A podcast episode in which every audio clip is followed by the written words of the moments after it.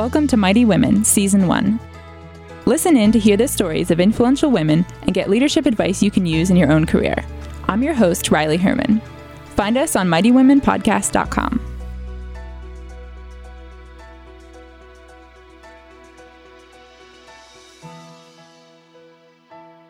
Trees do so much for us.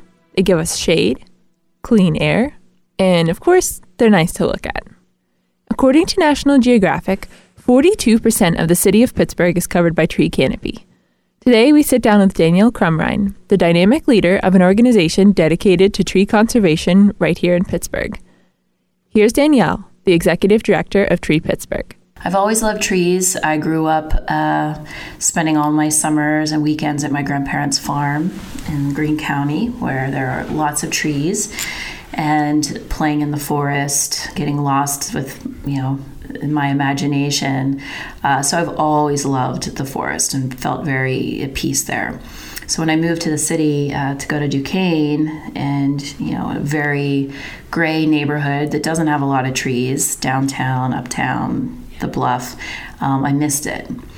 Uh, so it was, you know, always searching for those places to go where I could be with the trees. So, Tree Pittsburgh started back in 2006 out of growing concern for the well being of Pittsburgh's trees. So, it was started by um, the Pittsburgh Shade Tree Commission, which is a a commission within city government, okay. and they felt the need for a nonprofit organization to engage the community in tree care and tree planting, um, education because what was found at that time was um, just a lack of proactive tree maintenance on street trees. But we know if there's lack of maintenance on street trees, there's probably lack of maintenance in parks and everywhere else that there's public trees. So we had our work cut out for us and. Uh, got started right away with the tree tender program which is a eight hour training program for residents and you know, at this point, we have 1,800 people who have graduated from that class 10 years later, 12 years later. Um, we, of course, plant trees uh, with the community. We organize tree care events, mulching, weeding, pruning. Uh, we work with youth. We have in school and out of school programs, and we have adult education classes as well. Danielle explained that while the city of Pittsburgh has many trees, they are not equally dispersed throughout the city. Yeah, so you when you do look at the city, especially from Mount Washington, for example, it looks very green, and it is. There's um, over 40% tree canopy in the city.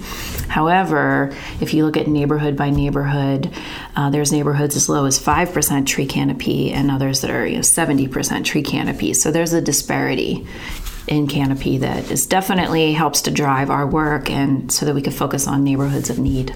How did you end up at Tree Pittsburgh? I started my career with an organization called Allegheny Cleanways, uh, which focused on cleaning illegal dump sites, litter, trash from the river, the hillsides in our city. Um, so I got to know others in the sector through my work at Allegheny Cleanways. So when Tree Pittsburgh was getting up and started, uh, the board of directors encouraged me to apply. Mm. Um, applied and here I am. Many years later, yeah. so really, that's that's what it comes down to. It was um, it was an evolution for me, being a, a one woman organization at Cleanways and being ready for the next challenge of mm-hmm. you know running something that was much larger than that. What inspires you to be passionate about the environment? So growing up and between Washington and Greene County, it's coal country. And my dad was a coal miner, my grandparents were coal miners um, also farmers.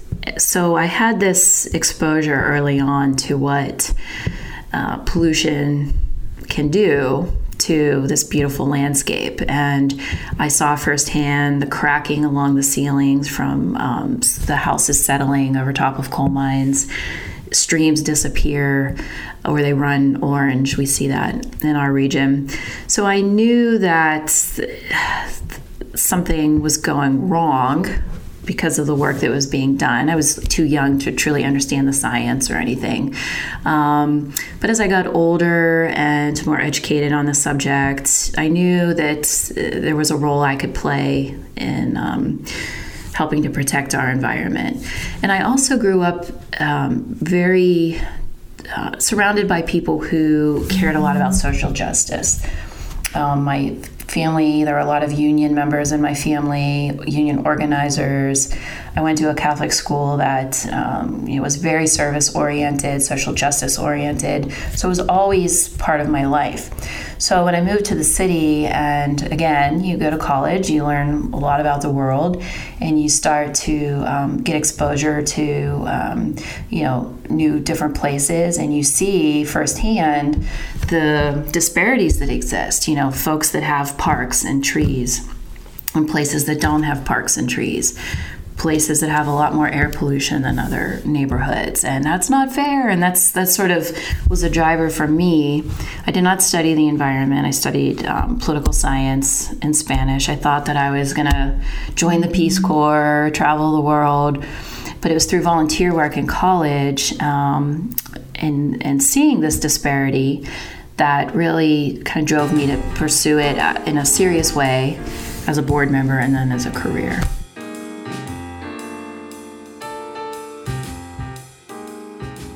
What does a typical day look like for you? There's no typical day for me.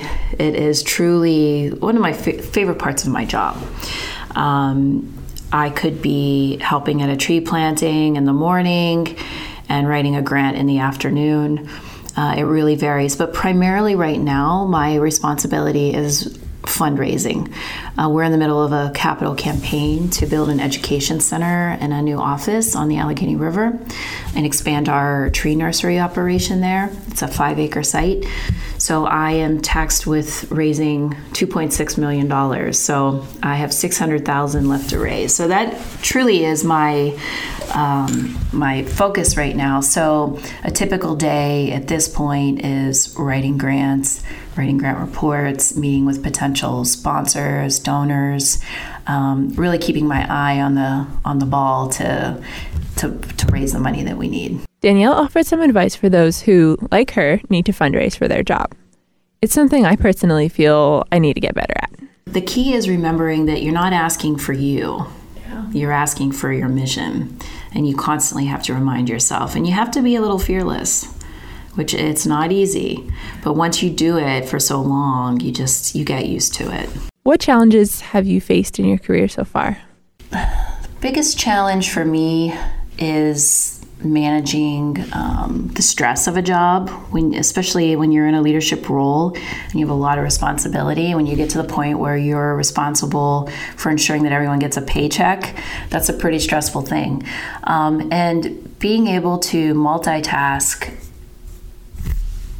in a way that um, you know you're you're balancing all the fundraising you need to do, the strategic management, um, with life as well, um, and life outside of work. So I've learned a lot over the years of how to manage it all, and I think that is super important. And having um, how to build a team around you and how to delegate has been one way to get through that challenge, um, and really learning how to manage stress overall. I think you know you go to bed at night and your stomach might be in a roller coaster mode, and how do you calm yourself? How do you manage that? That's really important to find ways to do that. Otherwise otherwise you will not last long yeah. in the in that world. How did you manage that? I keep things in perspective. I, you know, anytime I'm feeling super stressed, I think, well, it could be so much worse. Um, and I have this way of telling myself, it's going to be okay. It always is, everything works out. You can't allow yourself to be paralyzed and do nothing because then, yes, it may not work out. Um, but if you stay focused and take action and say to yourself, it will work out and have faith, and you know, I think we've done a good job at Tree Pittsburgh of setting ourselves up for success. So, having a really clear argument for our case. So, why trees are important, you know, pulling together the research and having, you know, being really great at articulating why trees are so important and being able to sell that to all the different audiences and stakeholders. Um, we've done a really good job of setting that up so that it does make our job a little easier. And it is very clear as to why trees are important.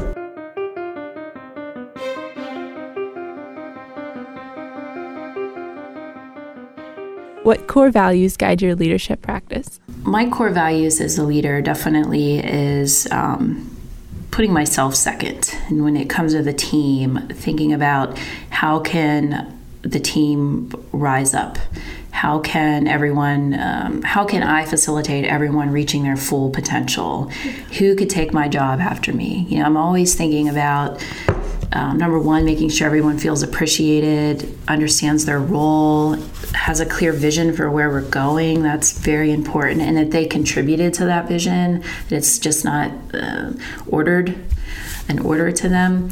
Um, so for me, focusing on building your team up and making sure that everyone feels supported. That is definitely at the heart of my leadership style. And then also making sure that it's a, a fun, positive place that, you know, we spend a lot of time at work right? 40 plus hours a week. It should be a place that you want to go every day and that it's not just a job that you have to get through work towards the weekend that you're actually engaged and and love it. You know if everyone could skip to work every day wouldn't that be great um, so really, that's that's what I focus on, and by doing that, I found that we are more successful. What practices have helped you grow as a leader? I think an important practice to develop your leadership skills is talking to other leaders and getting a peer network. Um, having other, in my instance as an executive director, who are other executive directors that I could meet up with and we can talk shop. We can have a therapy session, if you will. Having the trust among your peers is, is very important. And I've learned a ton. Um, and then there's you know folks who have been at it way longer than me you know who definitely find a mentor who is somebody that even if it's twice a year you know that you could call them and have coffee or lunch, um, talk about your own career path. I think that's very important. Um, and also, I think it's important as a leader to have a deep knowledge base and what you are trying to sell or what you're leading.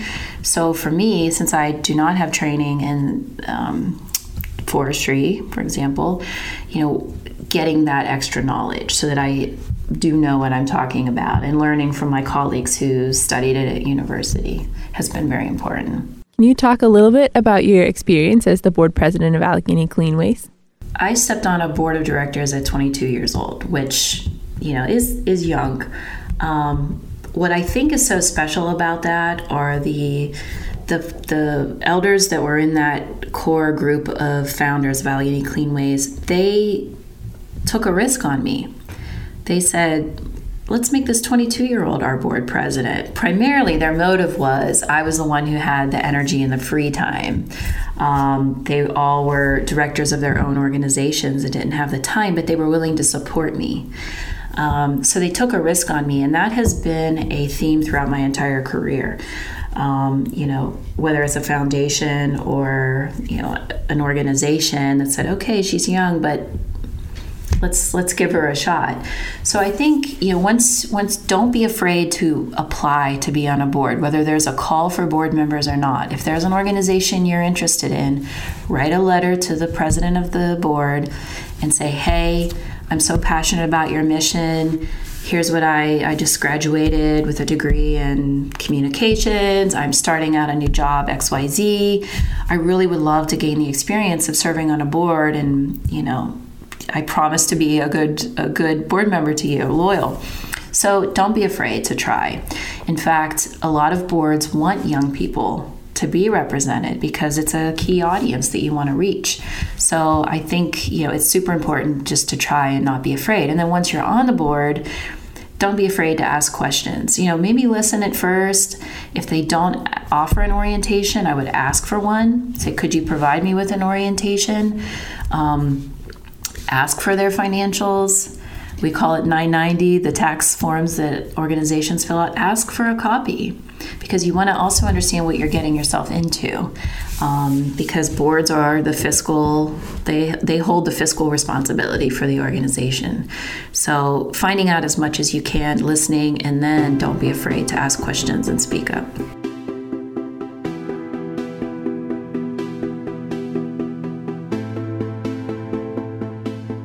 What do you think is the biggest challenge facing our environment, and how are you working to address that? Yeah, so the biggest challenge uh, facing our environment absolutely is um, climate change and um, the realities that we're now facing with extreme weather and he, all of this heat that we're dealing with and the storms. And this impacts the forests greatly.